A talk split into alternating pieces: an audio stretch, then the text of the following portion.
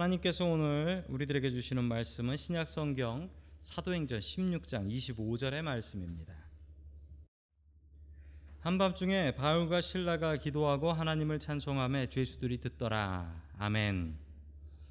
하나님께서 우리와 함께 하시며 말씀 주심을 감사드립니다. 아멘. 자, 우리 옆에 계신 분들하고 인사 나누겠습니다. 반갑습니다. 반갑습니다. 아, 연휴임에도 불구하고 예배를 사모하며 나오셨습니다. 예. 원래 이렇게 연휴 꼈을 때가 1년 중에 가장 예, 적게 오는 금요기도회인데 자, 어, 예배 드리시는 분들에게 또 하나님께서 복 주실 줄로 믿습니다. 아멘. 성경에 또한 유명한 기도 하나가 나오는데 이 바울의 기도입니다. 기도하면 우리가 어, 바울을 빼놓고 이야기할 수가 없겠죠. 자, 바울은 어떻게 기도했을까요? 그 빌립보에서 있었던 사건을 통해서 이 바울의 기도하는 모습 그리고 그의 믿음의 자세들이 어떠했는지 같이 한번 말씀을 통해 어, 보기를 원합니다. 아, 첫 번째 하나님께서 우리들에게 주시는 말씀은 가는 길이 막힐 때 기도하라라는 말씀입니다. 가는 길이 막힐 때 기도하라. 멀쩡하게 가던 길이 막힐 때가 있습니다. 멀쩡하게 가던 길이 막힐 때 그럴 때 무엇을 해야 될까요? 보통 사람들은 멀쩡하게 가던 길이 막힐 때는 무엇을 할까요? 불평을 합니다. 불평을 해요. 오늘 교회 오실 때 길 안 막혀서 좋으셨죠? 근데 멀쩡하게 안 막히던 길이 막히기 시작하면 여러분 어떻게 하시겠습니까? 여러분 그때는 기도해야 됩니다. 왜냐하면 그 길을 막으시는 분이 누구실까요? 하나님께서 이야기하기를 원하시는 겁니다. 여러분 요즘 읽으셨던 그 민수기의 발람하고 발락 이야기 그리고 나귀가 이야기하는 것 멀쩡히 가던 길에 멀쩡한 나귀가 안 가고 옆으로 갈 때는 어떻게 해야 됩니까? 그때는 하나님께서 하실 말씀이 있는 겁니다. 그때는 기도해야 합니다. 자, 바울이 가려던 길이 막히기 시작했습니다. 우리 하나님의 말씀 사도행전 16장 7절 같이 봅니다. 시작. 무시아 가까이 이르러 비두니아로 들어가려 하였으나 예수의 영이 그것을 허락하지 않으셨다. 아멘. 이 바울이 사도행전 16장에서 2차 전도 여행을 시작할 때의 일입니다. 바울이 2차 전도 여행을 시작할 때 이 바울은 여러분 무척 계획적인 사람이었습니다.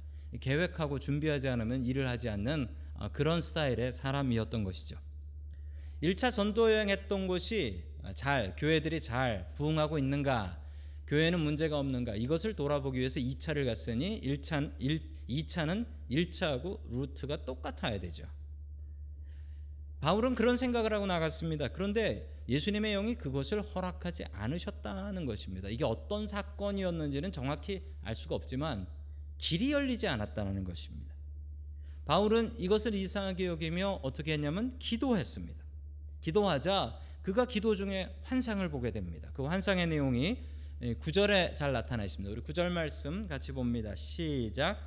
여기서 밤에 우리에게 환상이 나타났는데 마게도니아 사람 하나가 바울 앞에 서서 마게도니아로 건너와서 우리를 도와주십시오 하고 간청하였다. 아멘.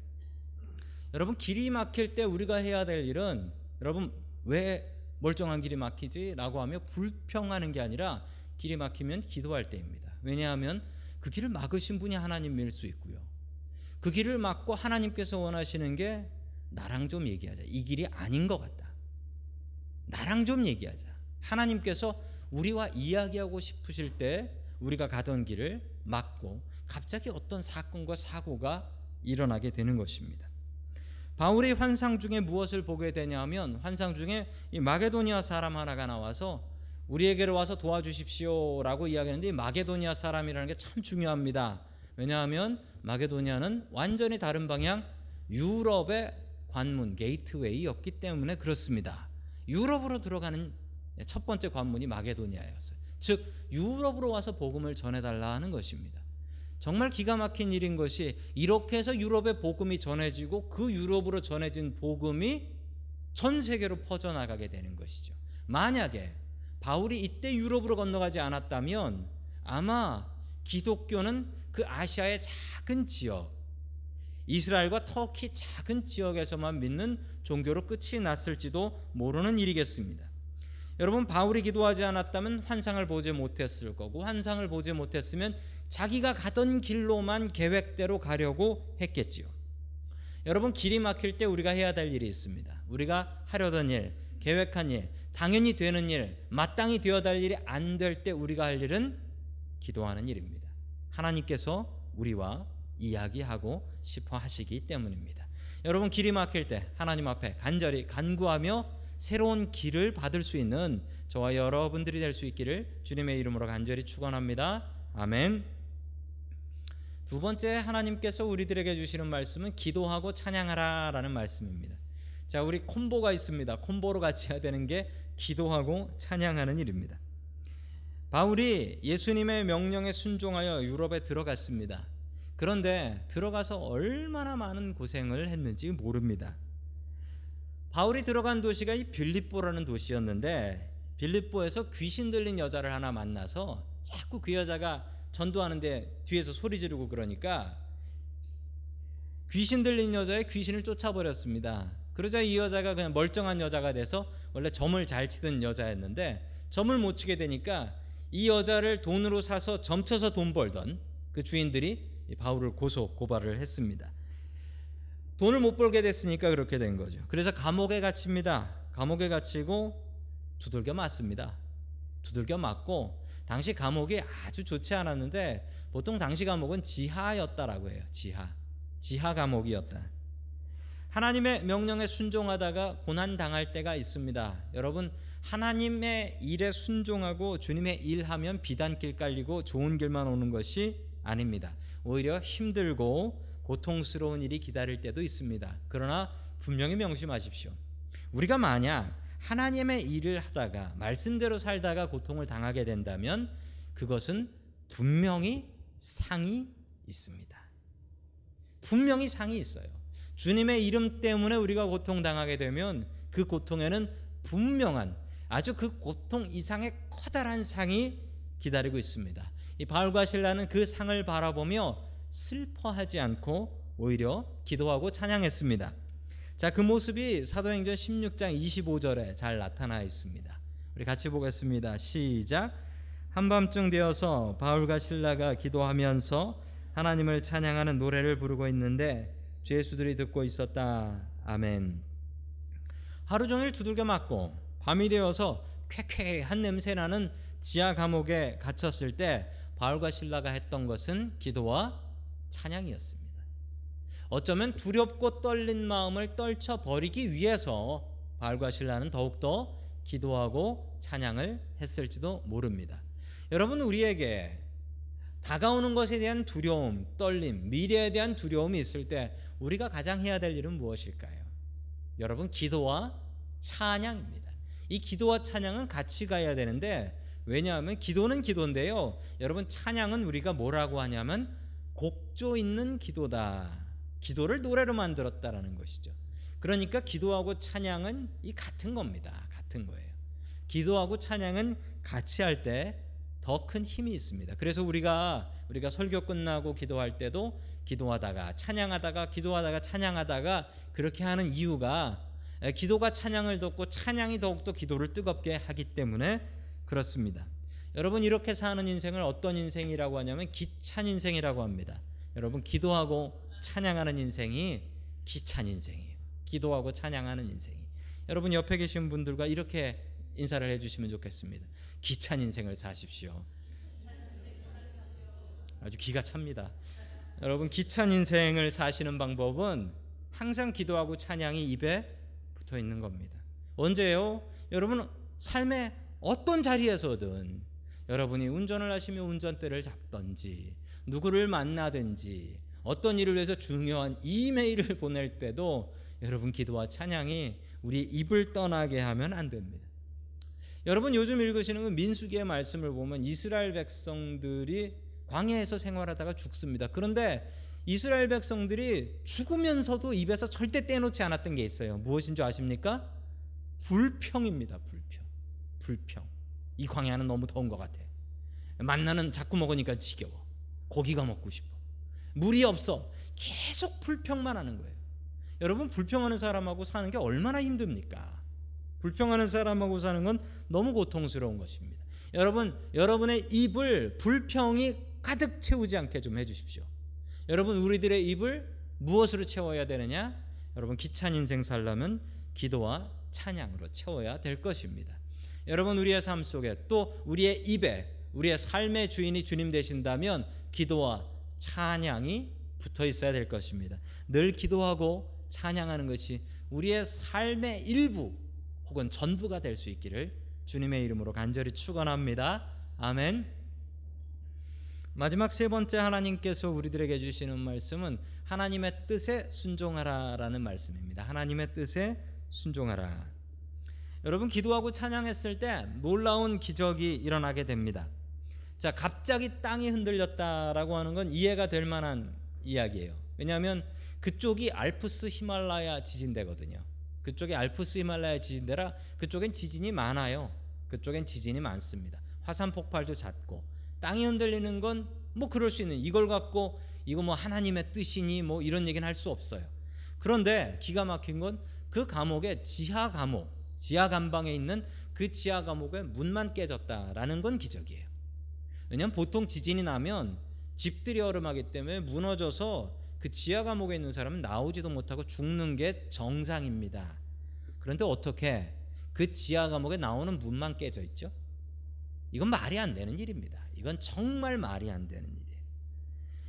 여러분 이렇게 말도 안 되는 기적을 보시면 어떻게 하시겠습니까? 여러분 기도하면 기적을 보게 됩니다. 저는 많이 경험했어요. 여러분 기도하면 기적을 보게 돼요. 여러분의 삶 속에서 기적을 보기 원하신다면 여러분 기도하십시오. 하나님 앞에 기도하시고 하나님 이게 말도 안 되는 기도 제목인지 압니다. 그래서 기도하지요. 그래서 기도합니다. 하나님 기적을 보여주시옵소서. 여러분 기도하면서 기적을 기대하는 저와 여러분들 될 수 있기를 간절히 축원합니다. 아멘. 여러분 기도하는 사람들한테는 특징이 있는데 기도 제대로 하는 사람들은 하나님의 뜻에 순종을 합니다. 기도 제대로 하는 사람들은 기도하다 보면 하나님께서 그거 아니야라고 거절하실 때도 있고 응답 안 해주실 때도 있어요. 그런데 기도 똑바로 하는 사람은 하나님께서 거절하셔도 그것에 감사할 수 있더라라는 것입니다.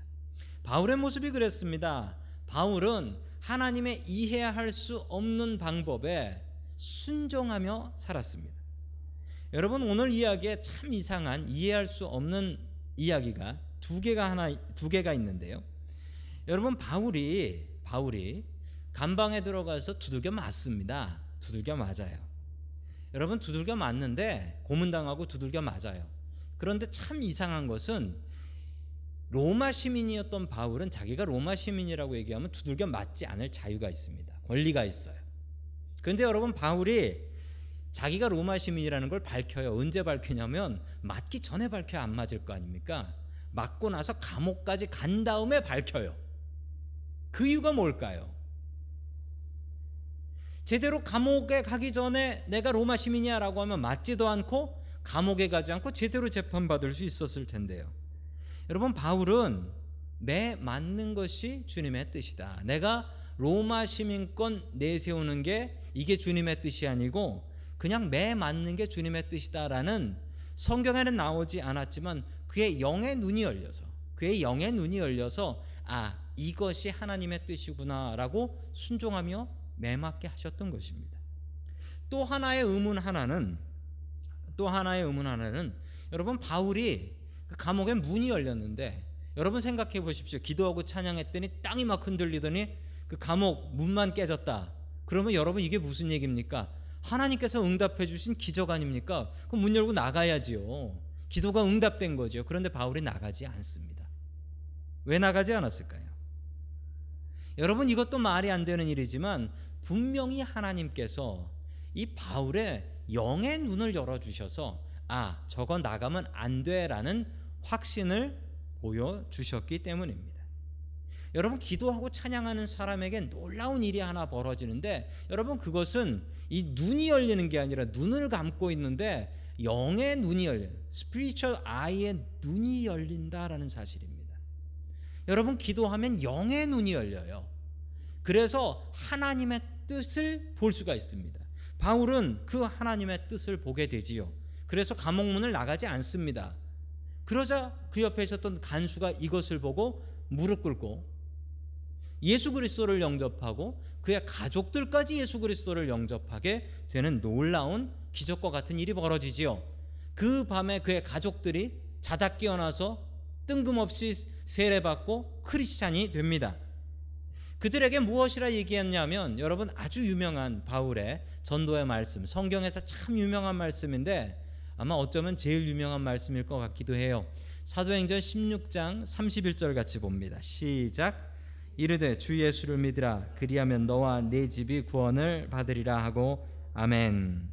여러분 이 유명한 말씀이 어떻게 나왔냐고요? 감옥에 들어가서 매 맞을 때 묵묵히 맞고 그리고 감방 문 열렸는데 안 나가고 버티고 그래서 간수 전도하고 그 가족들 전도해서 세례 주고 그때 했던 말이 바로 이 얘기예요. 주 예수를 믿으라. 그러면 너와 내 집이 내 집이 그럼 우리 가족 다 세례 받겠다고. 그래서 구원을 받아서 세례를 받게 되는 것이죠. 여러분 이 이 간수가 후에 무엇이 되는 줄 아십니까? 빌립보 교회 첫 번째 가정이 됩니다. 빌립보 교회 첫 번째 가정이 돼요. 여러분 그렇게 놀라운 일이 벌어집니다. 여러분 매 맞고 전도한 거예요. 매 맞고 전도하고 매 맞고 교회 세운 겁니다. 매 맞은 건 억울하고 참 아프겠지만 여러분 이 상이 얼마나 큽니까? 이 빌립보라는 아름다운 교회를 하나님께서 바울의 영의 눈을 열어 주셔서 매 맞게 하시고 탈옥 안 하게 하시고 그래서 교회를 세울 수 있는 기적을 보여 주셨습니다. 여러분 기도하는 사람은 영의 눈이 열립니다. 그리고 말도 안 되는 하나님의 뜻에 순종하게 됩니다. 오늘 기도하실 때 여러분 주님 나에게 영의 눈을 열어 주시옵소서. 그리고 주님의 뜻을 보게 해 주시옵소서. 그리고 순종하게 하여 주시옵소서. 기도할 수 있는 저와 여러분들 될 수 있기를 주님의 이름으로 간절히 축원합니다. 아멘.